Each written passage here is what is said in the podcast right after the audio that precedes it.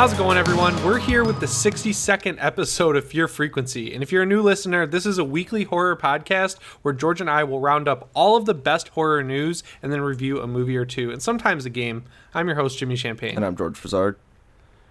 And uh, we'd really appreciate it if you gave us a review over on iTunes. A five star one is preferable, but you don't even have to really write out a review. But the perk there is that we'll read it on the show if you do. Um, also, you can email us at fearfrequencypodcast at gmail.com, and we'll read those messages on the show as well. But yeah, this week we're coming at you live from New York. We have some news on the Toy Fair, the Dune remake, and Shudder's Creep Show. And in segment two, we're talking about ha- Happy Death Day to You. And the first thing on here I wanted to talk about, George, is the Friday the 13th lawsuit update. So basically, we talked about this lawsuit a couple times, right? We talked about it. We've well, why we it, can't yeah. get Friday the 13th movie. What's going on here is that Victor Miller is the guy who wrote the screenplay for Friday the 13th 1. Okay. And he wrote it for Sean Mil- Sean Cunningham, who owns Horror Inc.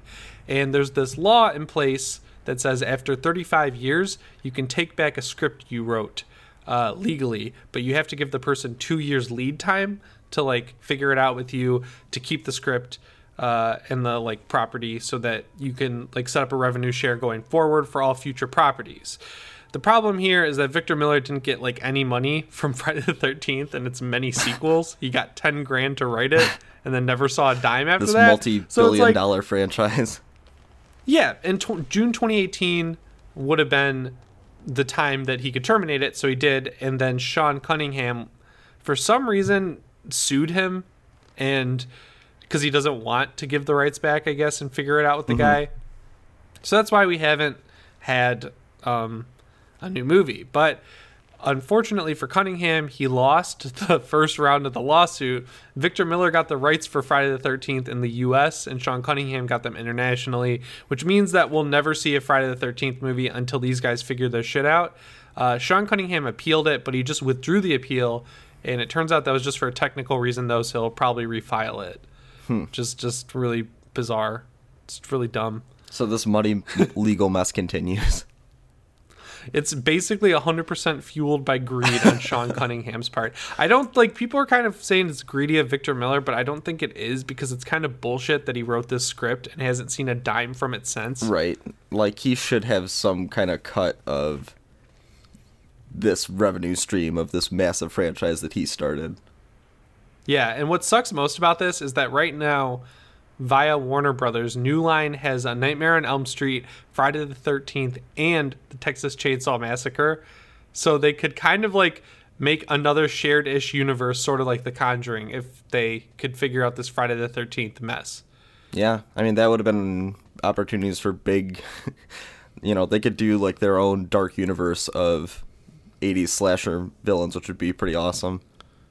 Yeah, because I really like what they do with The Conjuring, where, you know, like having a misstep like The Nun or the first Annabelle doesn't really affect the other movies. They're just like using characters and stuff. Mm-hmm. It doesn't really influence the world in a way a Marvel movie would, you know? Right, they're shared universes in the sense that they exist or they'll foreshadow events that happen in other movies, but it's not detrimental to the story.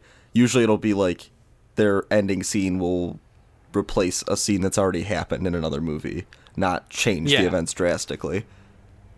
Yeah, so I don't know. I just wanted to give a quick update on that because I know people are really interested in what's going on with Friday the 13th. But how's your week going so far? Yeah, it's been uh, it's been pretty good. Saw Happy Cool. Death Day to you. Um, Did you see that yesterday? no, I oh, yeah. I saw that on Sunday. Oh, so I didn't get President's Day off, but you did, Yeah. right? So you had a nice three day weekend. It was a nice, nice extra day to play Jump Force. House Jump Force. I really like it. Is it fun? Yeah. That's what matters, I guess. Did you make a guy? Oh yeah. I got the best What's anime character on the block. What's his, name? His name is Senpai. Did you? That's awesome. That's not as good as grade. It's not Or like it's not like uh, my city and, and New Leaf, but but he's uh he's pretty powerful. Yeah, I I went to Chicago over the weekend and then um, played a lot of Apex Legends and got Metro La- or Metro Exodus when I came back. That's a good game. That game's really weird, but it's cool. Yeah, I've seen some pretty favorable reviews for that. People who started that seem to like it. Yeah, it's like it's a lot different than 2033 and Last Light because it kind of has this open area thing, like where you're on a train and you go from open area to open area. But they did a good job with it, and the weapon crafting is a lot like Crysis, so I like that because Crysis is awesome. Yeah, I definitely want to check that out. And uh, Far Cry New Dawn. Yeah, I, I have that. I've started it. I haven't gotten far enough in it, but it has some cool stuff. Like it does the Borderlands thing where when you shoot guys, they actually have level bars now. Mm-hmm. I've seen that, Items where- have rarity. Right, they have the like MMO numbers style where you see damage ticking off on enemies and all that. Yeah, so that's what I've been up to. I haven't really watched a whole lot of horror stuff. I did watch. Have you seen this documentary show, Abducted in Plain Sight? I was going to start it. I saw it on Netflix, but I haven't uh, checked it out yet. Okay, so this is like an hour and a half movie. I thought it was like a show, but it's actually just a movie. This is the most insane shit I've ever seen. I watched it on the plane to Chicago. Oh my god.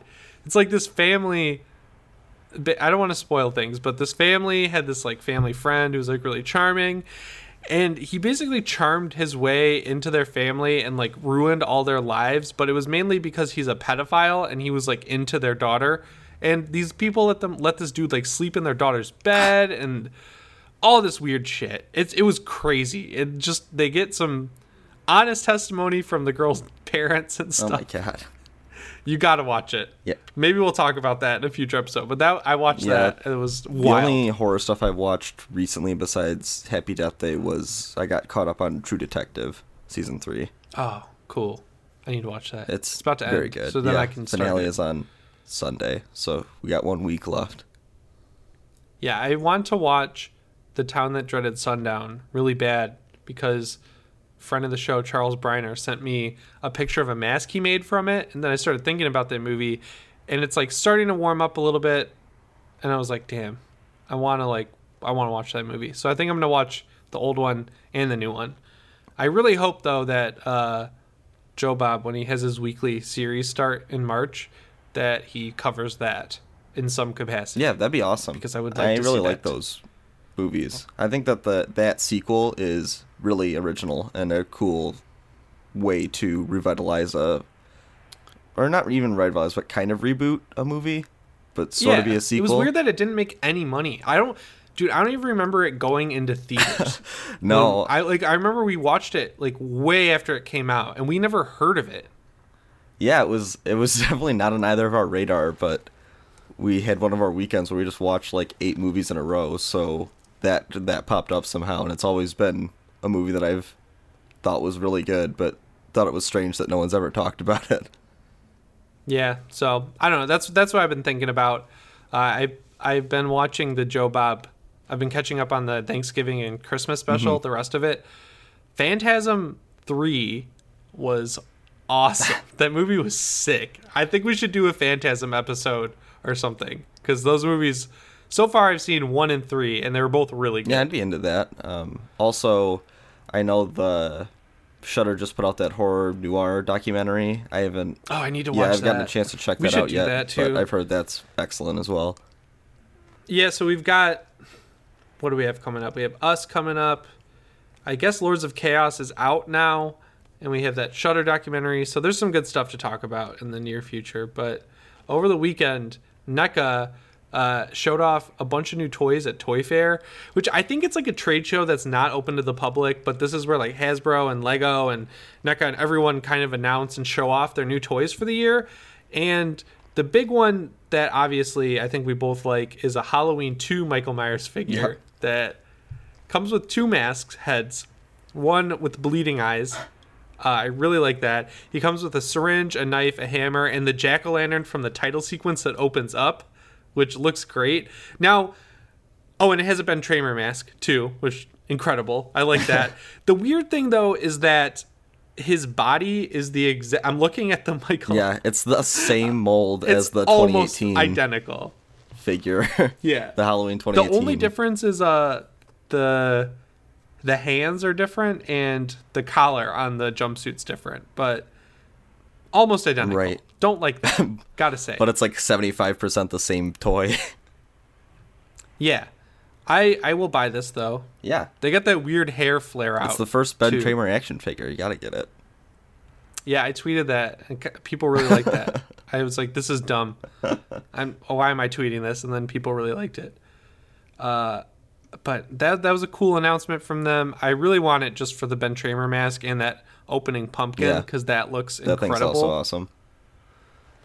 Um, what else did they show off? They showed off eight. They, they have 18 inch versions of their toys now. I guess they have a Pennywise from the new movie. They have a Michael Myers from the 2018 movie, and they have a Pennywise from the TV adaptation. So the picture of the Michael Myers is hilarious because it looks exactly the same as the one sitting on my desk, but they have a size comparison for the Pennywise, and it's just like a big version of the normal NECA toy, which is weird, but I guess that's cool. Yeah, but- are you into this?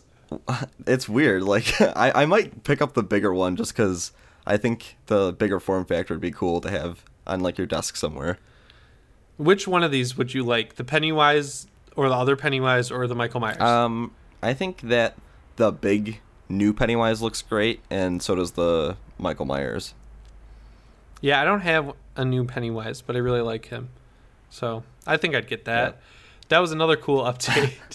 they also had these like did you see those the ones that are kind of like Scooby Doo Yeah, the, versions like, of Freddy 70s cartoon style. Yeah. The weird thing is though that there's an artist out there who drew a Jason in the Scooby Doo style a long time ago, and it looks almost identical in the posing and the way it looks. And he was not asked by NECA about that. I don't know if anything new has happened with that, but I saw people kind of being There's like, some kind of fuck?" rumblings about that. Yeah, so I I don't think NECA would intentionally steal. You know, I NECA and Randy who run NECA, they've proven time and time again they're just good people. Right. So I don't and I feel like if there is think any it's worth accusing them over. issue, they'd like to try to make it right in some way. Right. And then did you see any other toys that you liked from here? I know I sent you a um, few. I saw a clothed clothed Michael Myers, like Yep. a cloth jumpsuit one that I really want. Um, also, the Season of the Witch action figures. Oh, how do we forget that, dude? Yeah. So NECA's doing a three pack of the Season of the Witch Halloween three toys with little kid bodies, uh, with each wearing the mask, like one of the Right. masks. And they said that they're still working out pricing because they've never done a kid body size toy, I guess, before, or at least in a while. And they've never done a three pack of kid toys. So they're figuring out the pricing on that. And I saw somewhere that the 18 inch figures are going to be 50, which makes sense since they're more than two times the size of the Right. normal size figures. Man, so that was a really cool announcement. The um, clothed Michael Myers I really want, and then I saw Mezco Toys had um, they announced their one twelfth scale figure Michael Myers from Halloween two, which looked great to me. Also, the Tom Atkins action figure. I'm not sure if Oh, that's yeah, from shit. Season of the Witch or if it's from Night of the Creeps, but he has his little beer can and his cloth trench coat. So that would be that would be Night of the Creeps because the the Miller Time joke, which doesn't make any sense. We've never done that movie either. Oh, we should which is an all-time classic. Um, Yeah, it's so good. It's unreal how good yeah, that movie. Is. A Tom Atkins masterpiece. Yeah, and then I saw um that Lego. This is a Star Wars thing. They that sh- new show that's out, Star Wars Resistance, which is apparently like terrible. There's a red tie interceptor in it, and Lego is doing a f- kit of that, and I I will definitely buy that. But that's pretty much all I saw from Toy Fair. Yeah. A lot of good Halloween representation. Yeah, definitely a lot of toys, like, and and a lot more that I would like to pick up than I would have expected. Yeah, I need to get a new shelf or like pare things down. yeah, just to have It's more to display. Yeah, because there's stuff that's up there just to fill space right Mhm. now, and I know like if I got some other figures, like I could fill that space more economically. But Yeah, but a lot of cool stuff. I- Um, a lot of sites have covered all the stuff that came out, but there's definitely a lot uh, to look forward to toy wise in the upcoming months. right, so I like Toy Fair. We talk about it every year, which is fun. Um, the next thing on here is really exciting for me. So Bryan Bertino is the guy who directed The Strangers, and I think he wrote it as well. He's kind of flown under the radar since The Strangers. I think he's done a lot of producing. He also wrote and I guess directed that movie Mockingbird. He did The Monster for A24, which is an incredibly underrated movie. Uh, I guess he wrote this upcoming home invasion movie called Day for a production company called Dark Castle. And this guy named Daniel Stamm is going to direct it which I've never really heard of him, but he just did the Valentine's Day episode of Into the Dark, and they said that they're casting this movie right now. And basically, it's about a bunch of dudes who work on an oil refinery in Texas, and they get confronted with an attack of a certain kind out in the desert. And they said that it's a home invasion movie. So, um, I am very stoked for this. Yeah. like this, this is right up my alley. Yeah, I think Strangers One is a modern, like, set piece for what home invasion movies should be. It's like an archetype for what a modern home invasion movie is. So I think having him write another one is just natural. Yeah. And he said uh he said it turns the concept of a home invasion movie on its head. It's not a close quarters home invasion, but more of you see on the horizon what is coming. It's very smart and it kind of follows a little bit rhythmically the same pattern as The Strangers, which whatever, like sign me up. Yeah. I really like Bryan Bertino. I wish that he was more public about what he worked on. Like Mockingbird, I watched that alone on like a stormy night in college, and that was really good. That movie scared the crap out of me. Fucking uh, the monster was great. Yeah, that's an excellent movie. The dude has no reason really to fly as under the radar as he does, but it's kind of like Ti West. Yeah, it's like where are you? it's just like every once in a while he'll th- pop some great movie out and not even talk about it, and you stumble upon it year like years or months after. You're like, why didn't I see this when it came out? yeah, so like this seems like it'll probably be a low budget thing, but that's okay because it's like seemingly one location, like an oil refinery. I feel like they could do some really cool stuff with this. It's not going too crazy. It doesn't seem right. like I would guess that this is going to not be a theatrical movie and would probably either be a festival movie or like a VOD release. Possibly a like streaming on Hulu or Netflix or something like that.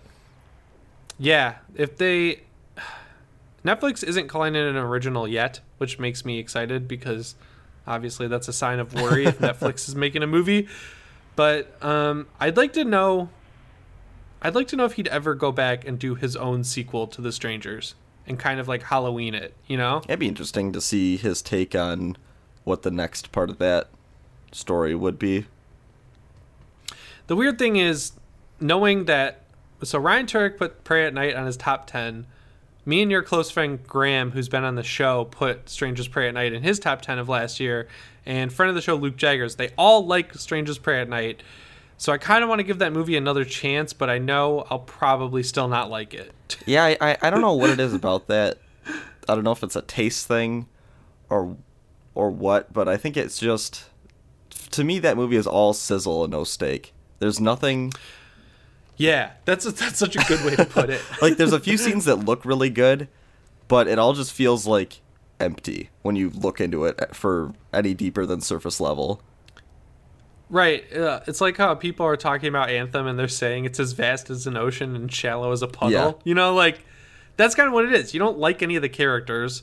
The best, like, so when you talk to anyone who does like the movie, they go, "Well, the pool scene's great," but I don't like the movie, and I fully acknowledge that the pool pool scene is great, but everything else kind of sucks. Like, right? I mean, I, I think know. that's the one scene that's objectively pretty awesome. I mean, other than the scene that's ripped right out of Christine with the flaming car coming down the bridge is also looks cool, but that soured ripped right from Christine. So much of the movie. Did you see that picture that came out of uh, the alternate ending where the the sackhead one is was going to have like a burned face and he was going to show up in the hospital room at the very end? I think I remember hearing about that, but I'm not sure if I saw the clip. that burned face looked awesome. I would have been stoked if he came in there and killed that girl because she sucked. I forgot her name, but she was terrible. she was like the for a main character. Like, oh my god, they should have killed her off. The brother, he was like forty and playing an eighteen-year-old, which was off. But they hide his job. age extremely heavily. like, you can't find out how old the hairline is. He had the same hairline as Chucky, Bride of Chucky. I was like, damn, dude. Try harder. But uh, Christina Hendricks was in that movie for like five minutes. I don't know.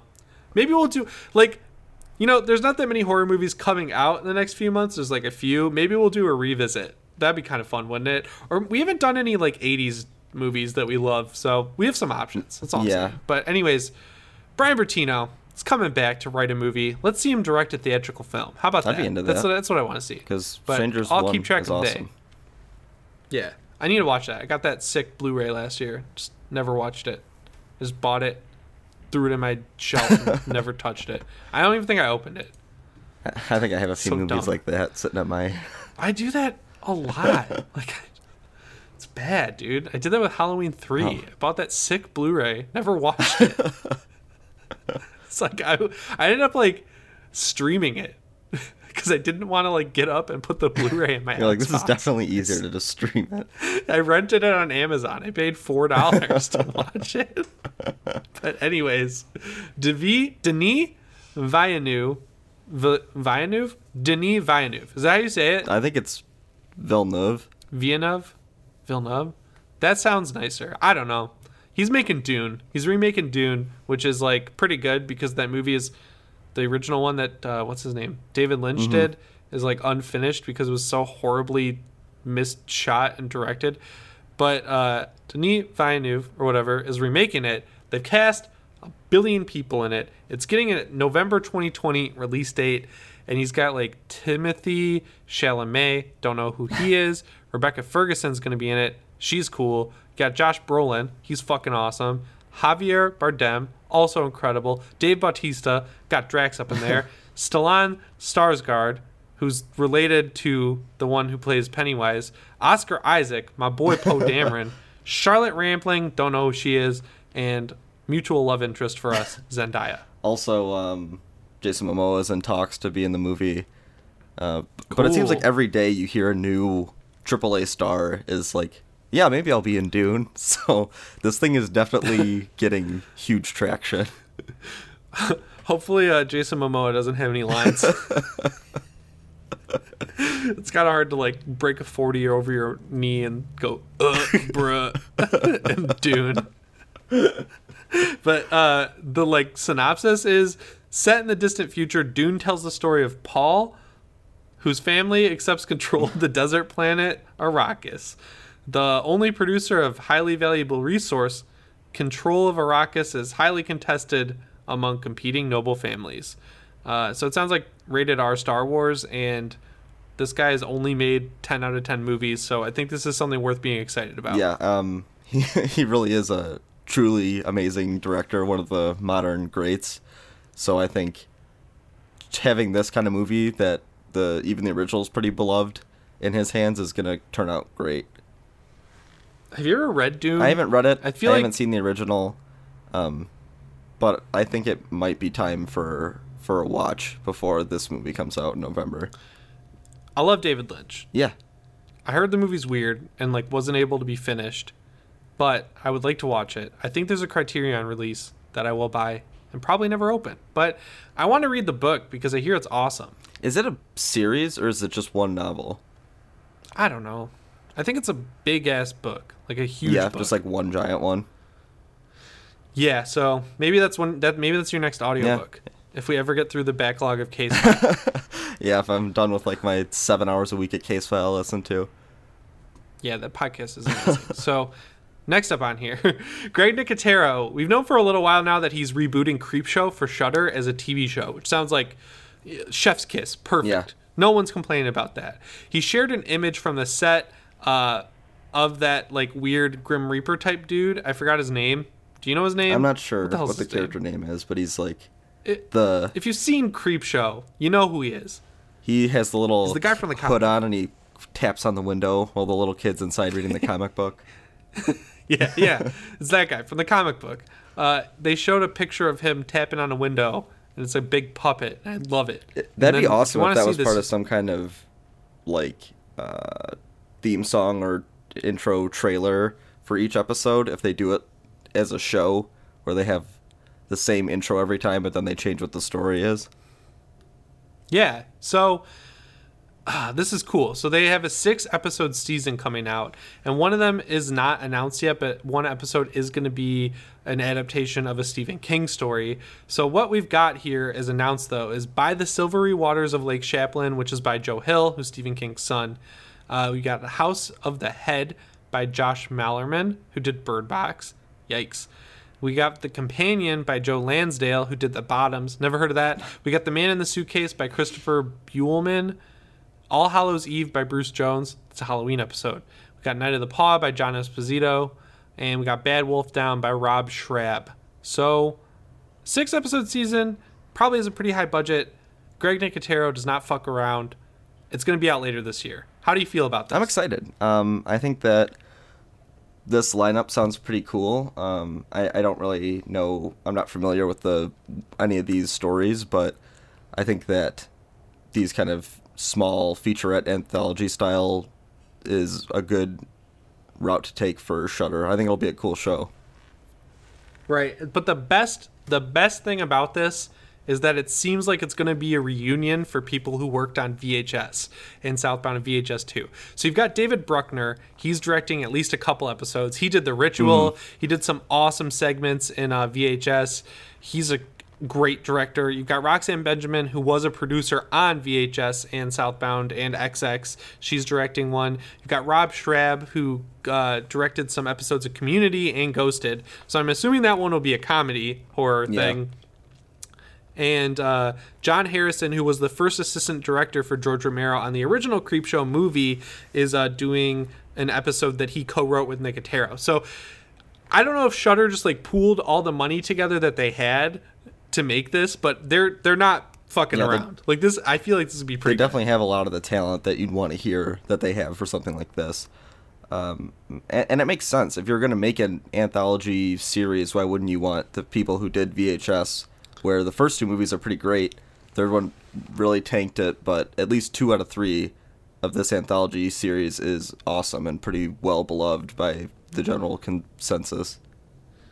Yeah, and it's like if you're in Shudder's perspective, uh, they definitely don't have a ton of money to play around with. I don't think so. If they're gonna do something like this and spend all the money to get this show made with someone like Greg Nicotero, they're gonna do it right because they can't really afford to fuck up. You know, right? They have one shot at it. If nobody subscribes to Shudder for this and nobody watches it, they're not gonna just. They don't have Netflix money where they can be like, oh well, we'll just do it again in two years. Yeah, dude, I'm so excited for that Joe Bob series though. Yeah, that's gonna be awesome. I need it. Fucking need it. He was calling Shudder out in the Phantasm Three episode. He was like, he's like, uh, I want. He wanted to get some song that's performed in the movie but the Shudder lawyers, I guess, just didn't want to contact Don Coscarelli and ask him to use it. And he was like, "They're fucking lazy." Joe Bob doesn't take awesome. anybody's shit. if, you, if you slight him, Did you he's know, not happy this, about it. Did you read the the interview with him in Fangoria? Not yet. No, I haven't gotten around to it. Oh my god, I'm just gonna spoil one little bit of it. Did you know that he meticulously scripts all of the like Joe Bob breaks, and uh, they're done off a teleprompter? Really? yeah. When Fangoria was there, I guess the teleprompter broke and started speeding up gradually. And they thought that he would cut the take, mm-hmm. right? But he just kept going, and it kept getting faster and faster and faster, and it was a perfect take. he never screwed up.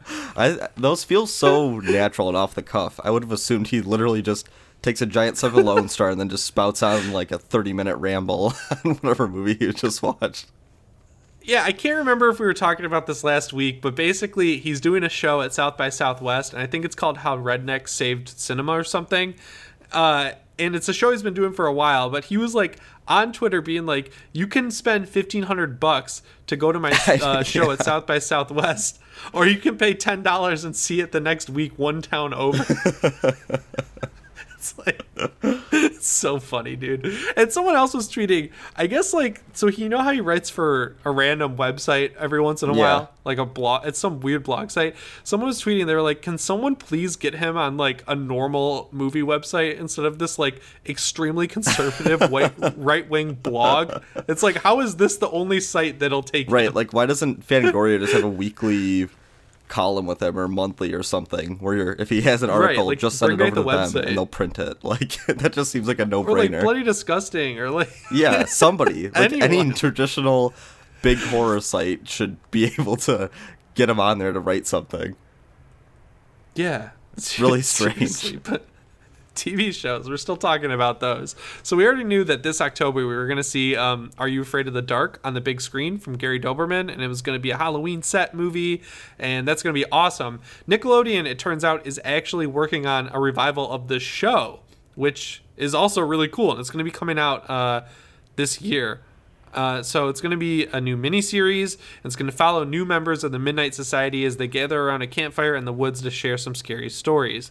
And it'll coincide with the release of the movie, which I guess kind of makes sense because the movie has to be from Nickelodeon as well. So it's like go see the movie, get that high budget shit for adults like us, PG 13 ish, and then you can go home and watch the Nickelodeon show revival. It's a pretty smart way to do it because, like, after you see the movie, you're gonna want to watch the show, and then you'll have new episodes to Right. watch. That's definitely the smartest time to release it is right around the same time as the movie, so you keep that interest, strike while the iron's hot. so, did you watch Are You Afraid of the I Dark? mean, I caught like up? an episode here or there, but I wasn't an avid viewer of it. So it's weird because Are You Afraid of the Dark, Eerie, Indiana, and Goosebumps all shared actors and similar concepts, obviously, because they were all filmed in the same place around the same time in Canada. Right. So if you watched one of those three, you were kind of watching the same show. But the one I watched the most was Goosebumps because that was the one you could get out at the library and stuff. Right. I, I think I would say I watched the most Goosebumps out of those three. Yeah, so I don't know. I think this is really cool though. I'm excited for the movie. Uh, the guy who's directing the movie is named DJ Caruso. I know we've talked about him before, and I know we've both sat here and been like, "What the hell else has he done?" But I, I can't remember for the life of me. I hope it's good. It's weird that we're getting this and Scary Stories to Tell in the Dark in the same year. Yeah, it's definitely trying to strike that nostalgia bone that movies have been kind of harping on lately, since those are both, I think, a lot of people's introduction to horror that are kind of our age, where Right. They started watching this or they read scary stories, and now that kind of sparked their interest, and now they get to see a full fledged, big budget adaptation of that. So it's cool. It's a good time to be a horror fan. Yeah, it's weird that the only image we have related to the Are You Afraid of the Dark movie is a like terrible photo from CinemaCon that someone just took with their phone. like that's the one that's out there. You'd think they could just release Yeah, some kind of promotional material, anything, a poster. anything. Just like, just that logo on a black screen is like a gif of the candle lighting up. Like come on. It's their only image out yeah, there. it's, but it's uh, like coming out in October, which isn't that far away. I mean, Right. it's six months out, but you'd think you'd have something at this point. it's got to be soon, right? Right. It's weird. And Annabelle 3 is coming out this year, and we haven't seen anything from that, It's just also insanely bizarre to me. Like, where where's the trailer for that? I think it comes out this summer. yeah, that's even sooner. We're so already it's in, like almost in March. it's like what what is going on with these movies? They're just gonna come out out of nowhere. But you know, Blumhouse is out here dropping trailers for movies that come out in like November. Yeah. it's like what the Blumhouse hell's keeping the money on train rolling for sure. Uh, I, I read it in that interview with Joe Bob. He was saying that because last year was so good for horror movies, that this year wouldn't be the best time to make a horror movie. And I kind of agree with that because, you know, like last year, it feels like last year, t- 2018, with Hereditary and everything else that came out, you know, and Halloween, mm-hmm. it was going to be the peak of this horror resurgence. And then things were going to trickle down from there because everyone is going to catch on. And that's why you're seeing stuff now like Child's Play getting remade and Right. shit like that. A lot of cash grabs at the Uh, same time as actually quality movies. Right, and he was like Leprechaun Returns and all that garbage. So he was saying that this year isn't really the year to make horror movies, and that kind of makes sense because a lot of these movies that are coming out this year were mostly made last year, right? Because it takes a long time to make a movie. So I'm wondering how 2020 is going to be for horror movies. Yeah, it'll be This is weird what I've to been see thinking about. if we get a massive dip in quality, um, and then it kind of stabilizes, or if this trend is going to keep going and we're still going to get like 30 horror movies in 2020 and 2021, and then it'll drop off, or if it'll be that quick of a turnaround where after this year it'll drop off and then kind of stabilize. Right, because it's kind of alarming to hear that Happy Death Day to You did not make as much money as it was projected to. Uh, it was supposed to make like 30 million last week and like last weekend, and it I think it made something, or yeah, it was supposed to make 30 or 40 million, and it got kind of close but didn't hit it. Yeah. which is kind of alarming because ha- first Happy Death Day made a ton of money, like an insane amount of money. Yeah, I think I saw figures at like around 23 million for this one. Yeah, so it may it'll make its money back for sure because it's a 10 million dollar movie, but uh, it's just a bummer. Right. I I'd, I wouldn't want to sacrifice the success of good movies for the quantity of just seeing a bunch of horror movies. Like I want good movies that come out to still get the same amount of support they would have if there wasn't 10 other horror movies coming out. Right. So I don't know. That's just what I've been thinking about lately. But Jason Blum, he uh, was doing an interview with Collider, and I'm sure this was for a different movie. But of course, they asked him about Leigh Whannell's upcoming Invisible Man movie that Blumhouse and Universal are teaming up to make. Uh, he, Jason Blum, guy seems to be like an open book. He said, uh, "I don't believe in saying we're going to do movies about this and then trying to find a movie about it." Uh, he then said, So I didn't believe in going in and saying, I want to do all these movies and then try to find directors to do them. So I guess they're just starting out with Leigh Whannell and The Invisible Man instead of reviving this whole dark universe. They're just starting small. Yeah, I We're mean, going to see how this goes. Because move that's on a from big there. uh, project to take on to redo all the Universal monster movies and have that on your shoulders is big as opposed to just being like, well, we'll, we'll take the Invisible Man. We'll see what that's like. Yeah, and uh, he, ke- he kept talking about it, and he was talking about Leigh Whannell's script, and he said it was like the Blumhouse version of The Invisible Man. It's a lower budget movie. It's not dependent on special effects, CGI stunts. It's super character driven. It's really compelling. It's thrilling. It's edgy. It feels now. He is such like a producer. it's thrilling. It's edgy. It feels new. it's like okay, but hey, man, I mean, he's figured I'm something out. He's been the champion of horror for the past couple of years, so Yeah, seriously. I'm excited for this though. I think Leigh Whannell, I think he's the guy to get things going with the Universal monsters because if you think about it, Universal kind of invented horror movies with these characters, so it'd be cool to see them modernized in a way that makes them still scary, but in a respectful way. yeah. Unlike The Mummy with Tom Cruise. And, and I think doing it kind of like this, where you make it as a normal as you would any other Blumhouse movie, where you don't give it a massive budget and make it over the top with CGI and crazy effects. You just make it a grounded, practical horror movie with a good writer and a decent cast, and, and you just kind of let let the the good script kind of work its way around as opposed to having CGI and effects and all the the huge big budget effect things that would possibly dilute it. Yeah, and so what I'm the article that John Squires wrote over at Bloody Disgusting, he says it'll probably be between five and ten million dollars budget. I'd say it'd be on the low end of ten million. I'm guessing. I think five million is a little too cheap for something like this when you consider that Happy Death Day gets ten million. Right. You know. I mean, maybe the second Halloween- one would.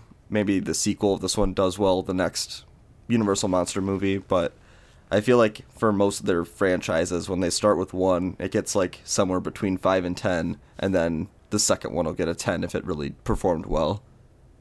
Yeah. So like Halloween, I think this one will start at ten and get a little bit of an increase if it does well. Just because it's a bigger deal. Right. Like it's important to redo the. It's a bigger deal than like uh, Truth or Dare. Yeah. yeah. you know it's like it's, it's kind of like i think it's worthy of a 10 million dollar budget. Yeah, definitely. And Uh, we we've talked about it before. I think Leigh Whannell's a great writer and and one of the best options to take on this project. Easily. So I'm just really excited to see what he does with it. yeah me too. Uh, so speaking of blumhouse though they kind of just dropped a trailer for this new movie called ma and it's starring octavia spencer. Basically a bunch of kids get her to buy alcohol for them. They're still in high school. And she's like you can come drink it at my house. And uh, she has this basement. And i guess she starts throwing parties there and something happens where she ends up killing these teenagers and it looks awesome it looks funny and kind of freaky Yeah, the trailer's really strange. It played for me before Happy Death Day to You. Uh, that was the first time I heard anything about it, but it, it definitely is a really weird original concept. It's uh, I'm excited to see kind of what it's all about because the the trailer was definitely had me interested. Yeah, it's written by Scotty Landes, who uh, is a writer behind Workaholics. Okay. So I mean, the the comedy kind of matches up with Workaholics. yeah, you can definitely see those elements coming through. Yeah, the trailer's cool though. Like I saw someone get hit by a car in it. That looked Yeah. like a pretty good kill. That's pretty funny. I I don't know. It's just a weird thing that only it seems like Blumhouse could do. And Octavia Spencer in a role like this is hilarious to me. Right, where she's this party mom, I guess, that is also super dark and killing kids and like throwing these huge rages at her house. It's it, it's definitely a cool original idea that I'm excited to see what it's like when it actually comes to fruition. Doesn't this kind of feel like similar to something like uh, what was that one movie that we just saw? Slice. Yeah, it's it seems like it's probably something in the same vein, probably around the same where there's comedic elements to it and and it's like very stylized in its own way. It's Yeah. trying to be kind of like a this. normal Blumhouse Truth or Dare or Unfriended style with all the cast of teens that something bad happens to them, but with this oppressive party mom. Yeah. Uh, so th- that'll be out on May 31st of this year. That's crazy. That's like right around Yeah, the corner. it's not- not too far It's weird how out. they just come out with like, "Hey, this movie's coming out in like three months." Because honestly, that trailer was the first time I'd ever heard anything about it, and it's out in two months, three months. yeah, it's weird, It's like, but it's through Universal, so Universal continues to make money off of Blumhouse. yeah, that's definitely a profitable partnership for sure. They still have an unannounced movie coming out in uh, November. It's like slated for release, yeah, so I don't know what you'd think you'd want to start building hype for that now. You'd think, you'd think, Jordan. but that's going to wrap it up for the news this week. We'll be right back with our review of Happy Death Day to You.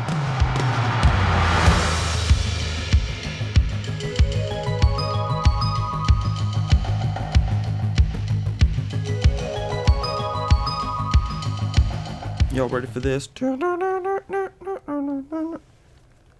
I'm coming in from there. All right, guys, we're back from our quick break here. This week we're talking about Happy Death Day to You. So I got to see this movie last Monday, and I immediately texted George right when I got out of the theater. And I was like, "This is this is a top top five easily for 2019. It was so fucking good." What did you think of it? Yeah, I loved it as well. I thought it was excellent, and I can't wait to go see it again. Basic plot synopsis picks up right after Happy Death Day 1 with Tree figuring out how to close the time loop that made her get killed every night and wake up. She figures that out by figuring out who's killing her every night, and everything seems fine until the time loop starts once again. And they kind of reveal how it happened in the first place and that it wasn't divine intervention. And then she ends up in a different time loop via this machine that's called Sissy or something. And the different time loop, everything is slightly different, and she kind of has to decide whether or not she wants to go back to her right uh, universe or stay in this new universe because one of the things that are is different is pretty big and emotional. And this one it's it's definitely I'd say it's a little less of a horror movie than the first one, but I'd say it's in the exact same tone. It has a lot more comedy in it, and the writing is a lot better. It's overall funnier. Uh, Tree, once again, just an incredible character, and she's played by Jessica Rothe, who's awesome. Like Yeah. this, the movie's more about her than the story. I think. Yeah, I, I was a little worried when the movie starts because it, it basically what it was billed as. What I thought the movie was going to be going into it was kind of a retread of the original, but with the other ancillary characters as opposed to Tree being the focus. Um, and this one kind of starts with that, where we get Ryan, who is uh, Carter's roommate, is stuck in his own time loop, and then that quickly kind of dissipates, and it's back on Tree as the main character, which is the the smarter idea in my opinion, because she's such a Oh, strong, totally. good lead and great character. Um, and basically, when it kicks off from there, and you get a little bit deeper explanation of what's going on in the world, uh, why these events are happening, you get to see some of these differences with this new storyline versus what happened in the first movie. It's just really interesting to see kind of how all these differences play out and and how Tree handles it as opposed to what happens in the first one. There's this weird controversy with this movie right now where people feel like the marketing lied to them and sold it as more of a slasher movie. And I've also seen the sentiment that because horror fans bought tickets to the first movie, they're entitled to a scarier sequel. And I think that's the stupidest thing I've ever heard. Honestly, like I mean, that's definitely the The- wrong way to look at it. I, I think if, you know, whoever's vision it is to make the sequel, especially if it's like, uh, in this case where it's the same director, same writer, I think if they have an idea for how the series should go and it's their vision, you should let them do whatever they want with it.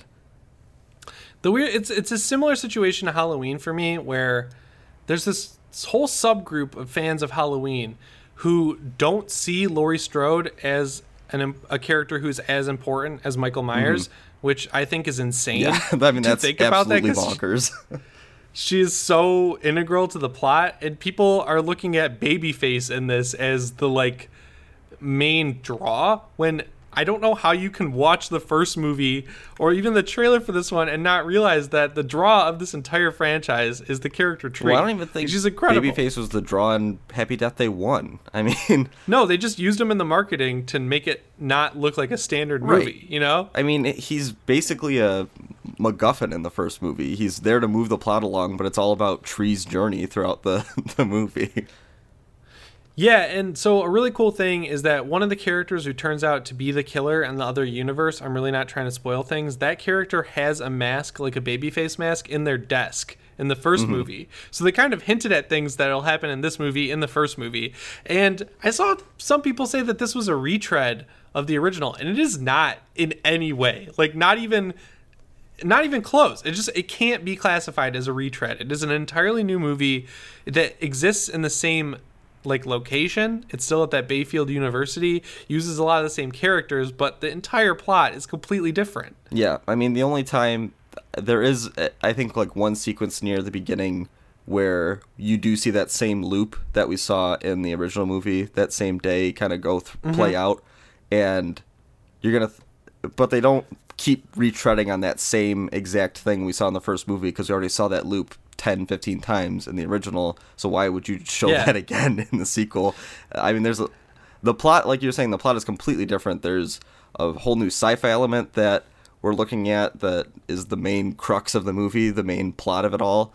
Um, and we just kind of see all these new facets to all the characters that we met in the original. So i, I think to call it a, a retread or a remake soft remake of the original is just foolish.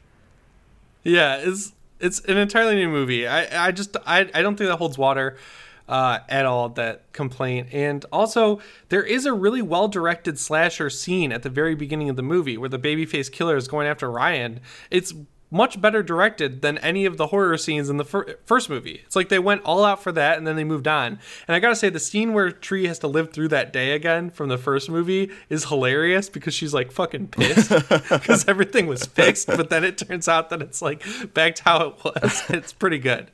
And uh, the montage where she has to commit suicide over and over again, that's like a big plot point in the movie. Right. They use Hard Times by Paramore, oh yeah is that like was awesome flawless pairing. like that just works perfectly with what's going on in the movie. But I think it's really cool that Jessica Rothe doesn't care about looking like crap on screen. You know, she's waking up after a bender every morning when she's killing herself over and over again, and she has her crappy mascara on. Her hair looks like shit. You know, like she's game for whatever. Yeah. and I think that's really cool. You can tell she does most, if not all, of her own stunts. Uh, one of my favorite scenes is uh, this is in the trailer where she wakes up and she has the huge frizzy hair that's like three feet out on every angle on every side. It's just like awesome. Like like you're saying, the comedy in this And- movie is great. Like it's extremely well written, super witty. Um, the plot is like I said earlier, sci-fi, but I don't think it's too obtuse to not understand what's going on. Um, and they even have some parts that are very layman, where it's like, "Tree, I can't believe you don't know what this thing is," and then explain it in a way that isn't just someone, a character looking into the camera and telling the audience exactly what's going on. Yeah, and uh, the newer characters that are in her like friend group, I think are all pretty funny. It's it's a really cool, diverse cast of characters who all have different personalities and just like different looks than you usually see in movies, Yeah. like the way they dress and everything and the hairstyles. I just thought that was really cool how they looked like normal people. And uh, like in the first movie, they have that joke about her not having ever heard of Groundhog's Yeah. Day. And in this one, it's Back to the Future too, Yeah. that she's never heard of, which is great. And the the emotional beats are insanely sad. Like that you know you know what scene I'm like yeah, I mean, there's definitely there's just, like, one scene in particular that definitely tugs at the heartstrings, but there's a whole relationship in this movie that I think is very beautiful. I mean, it's a it's a great little story, and and if you care for the main character, it's it's emotional. It's it's actually a pretty intense scene. Yeah, and so the weird thing is people are acting like this movie picks up directly after the first one, right? So people are acting like she just met Carter, but she didn't just meet Carter. Carter just met her. But she had to live through all those days getting to know Carter when they were trying to figure out together in the first movie what was happening. So it makes sense that she'd still be kind of conflicted over uh, because in this universe, this is a minor spoiler, Carter is dating her super mean roommate Danielle. And there's like another reason that she wants to stay in the new universe uh, that's pretty compelling. So she has to kind of choose like this new character over Carter, basically. And people are like, oh, it's like a really easy choice, but no, she like really likes Carter. So right. It, she'd been living in that day for I think in the first movie they say like 11, 11 times or somewhere between 11 and 20 times that she'd redone that day over and over again so uh, you know it's like she's and not only that but she understands the routine of him completely after seeing exactly what happens every time and going through these similar interactions so it's it's not as cut and dry i think as people are making it out to be in that sense Yeah, and uh, one of my favorite scenes was on one of the days she wakes up again in Carter's room, and he's like under his Oh. desk. And she's like, "What the fuck are you getting under there anyway?" And She's like, "Oh, my mouth guard." yeah we finally get the just like, answer oh, okay. to what he's been searching under the desk for the entire time yeah, there's so many jokes like that in this movie where you wouldn't even think, like, you would never think of that, and they they did, and they put it in there, and everyone just plays it so straight that it's hilarious. And uh, there's some really good action sequences in the hospital from the first movie. A Tree looks really cool when she's holding an axe. I, I liked all the scenes where she was killing herself. The only one I didn't like was the bathtub because the CGI electricity looked terrible. But that's the only bad visual effect in the entire movie. I think. Yeah, um, I think most of them did look pretty good. I don't. I mean, I think on a ten million dollar budget, they didn't really have to use too many special effects, but I don't think any of them looked horrible. Um, I, I think They got uh, Bear McCreary to do the score. He's the he scores so much stuff, but he did God of War. The score really adds to this movie. It has a lot of original music, especially compared to the first one that used a lot of licensed music. Mm-hmm. His score is incredible. yeah, music was definitely great all the way through. Um, not only with the actual pop song inclusions, like you were saying with Hard Times, but the actual score is great too. So, um, I could definitely see myself kind of going back and listening to a few of these. Yeah, but you know, commenting on that whole thing where it's like you think you're entitled to a horror movie with this and it was mismarketed. The people who make the movie, like Christopher Landon, the guy who wrote and directed it, he he's not the he's not the marketing guy. He has nothing to do with that. So getting upset at him and punishing him by getting mad that the movie's marketed to you as something different than it is is just stupid and what why I don't understand why there's such a, this huge double standard where people get upset that trailers show too much, but then when they kind of mislead you or don't show you enough, people get just as mad. It's like make up your mind. like pick what you want right? movies to do you do. want to see exactly what it's going to be, so you know what you're walking into, or do you want to be surprised when you walk into a theater? Yeah, it's just annoying. And I don't know, but I really think this movie is good. I think it's a lot better than the first movie. It feels like the first movie was kind of like a test case for this, and this is the one that he really wanted to make. I guess while they were editing the first one, Christopher Landon like came up with this idea for this movie. He just told Jason Blum, and Jason Blum's like, "We're doing that. that we got to do that." And it does tease a third movie after the credits, so hopefully that gets to happen. I really hope it does because this is an awesome, awesome movie. Yeah, I'd be interested in seeing how they round out this trilogy if they would make a third one.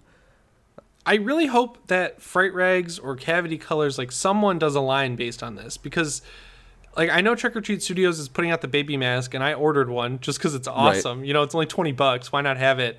But even though this is light on horror, it's still a pretty awesome, like '80s style, smart horror comedy. And horror comedy is really hard to get right because you're juggling two different, extremely tough genres to Yeah, definitely. And they did a great job. But I mean, I'd buy a Bayfield Babies university hoodie in two seconds if they had one. yeah, it's so funny that the the mascot for the school and the universe is the is a baby. it's a Bayfield baby. Like I would buy a college T-shirt Right. for this Bayfield University. it's like all made up. It's just weird. It's weird how much like lore building and stuff that you no- don't normally see in a ten million dollar throwaway horror movie. You know, Right. I mean, just there for merchandising alone, the college wear seems like a massive missed opportunity. Yeah, so hopefully soon Fright Rags or Cavity Colors gets on it. You, you think they will, right? Because they Cavity Colors just did a shirt for the Prodigy, Yeah, which was like- very lackluster. the movie. Yeah, the shirt looked cool, Yeah, but the shirt was movie cool, and the- lackluster. Uh, some of the designs are, are cool, but the movie itself was not great. Just a bizarre decision. So this this Happy Death Day to You got the rare coveted five out of five stars from me. I don't think there really are many ways it could be improved. Everything I feel like the filmmaker set out to do was achieved. Emotional beats are great, comedy beats are great, horror stuff was great. I don't think this really could have been improved in any other way, and it totally justified its existence as a sequel, Yeah, in my opinion. I I think it's an extremely strong sequel. Uh, it's going to be a really tough trilogy to beat if they do end up making a third one.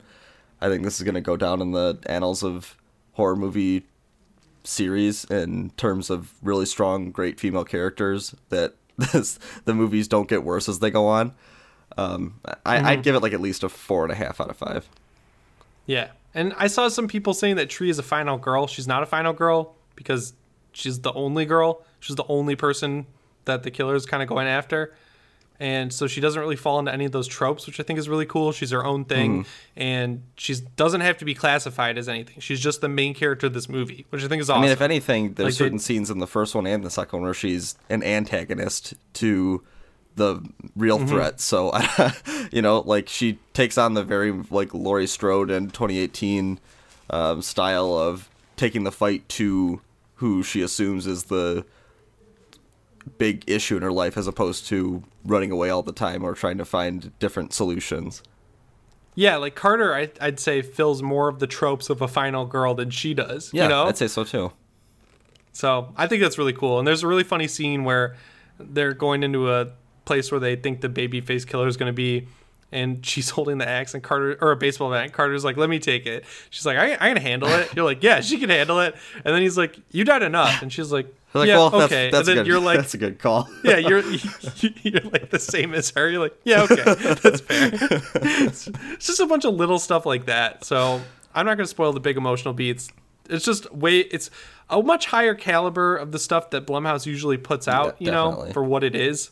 And I think everyone involved with it deserves your hard-earned money. So go see it as soon as you can. And I'd say if you missed the first one because you thought it looked like just a typical slasher or, something you weren't interested in, I'd say definitely give the first one a chance. And once you see it and you love it, go out and see the second one. yeah. So uh bye.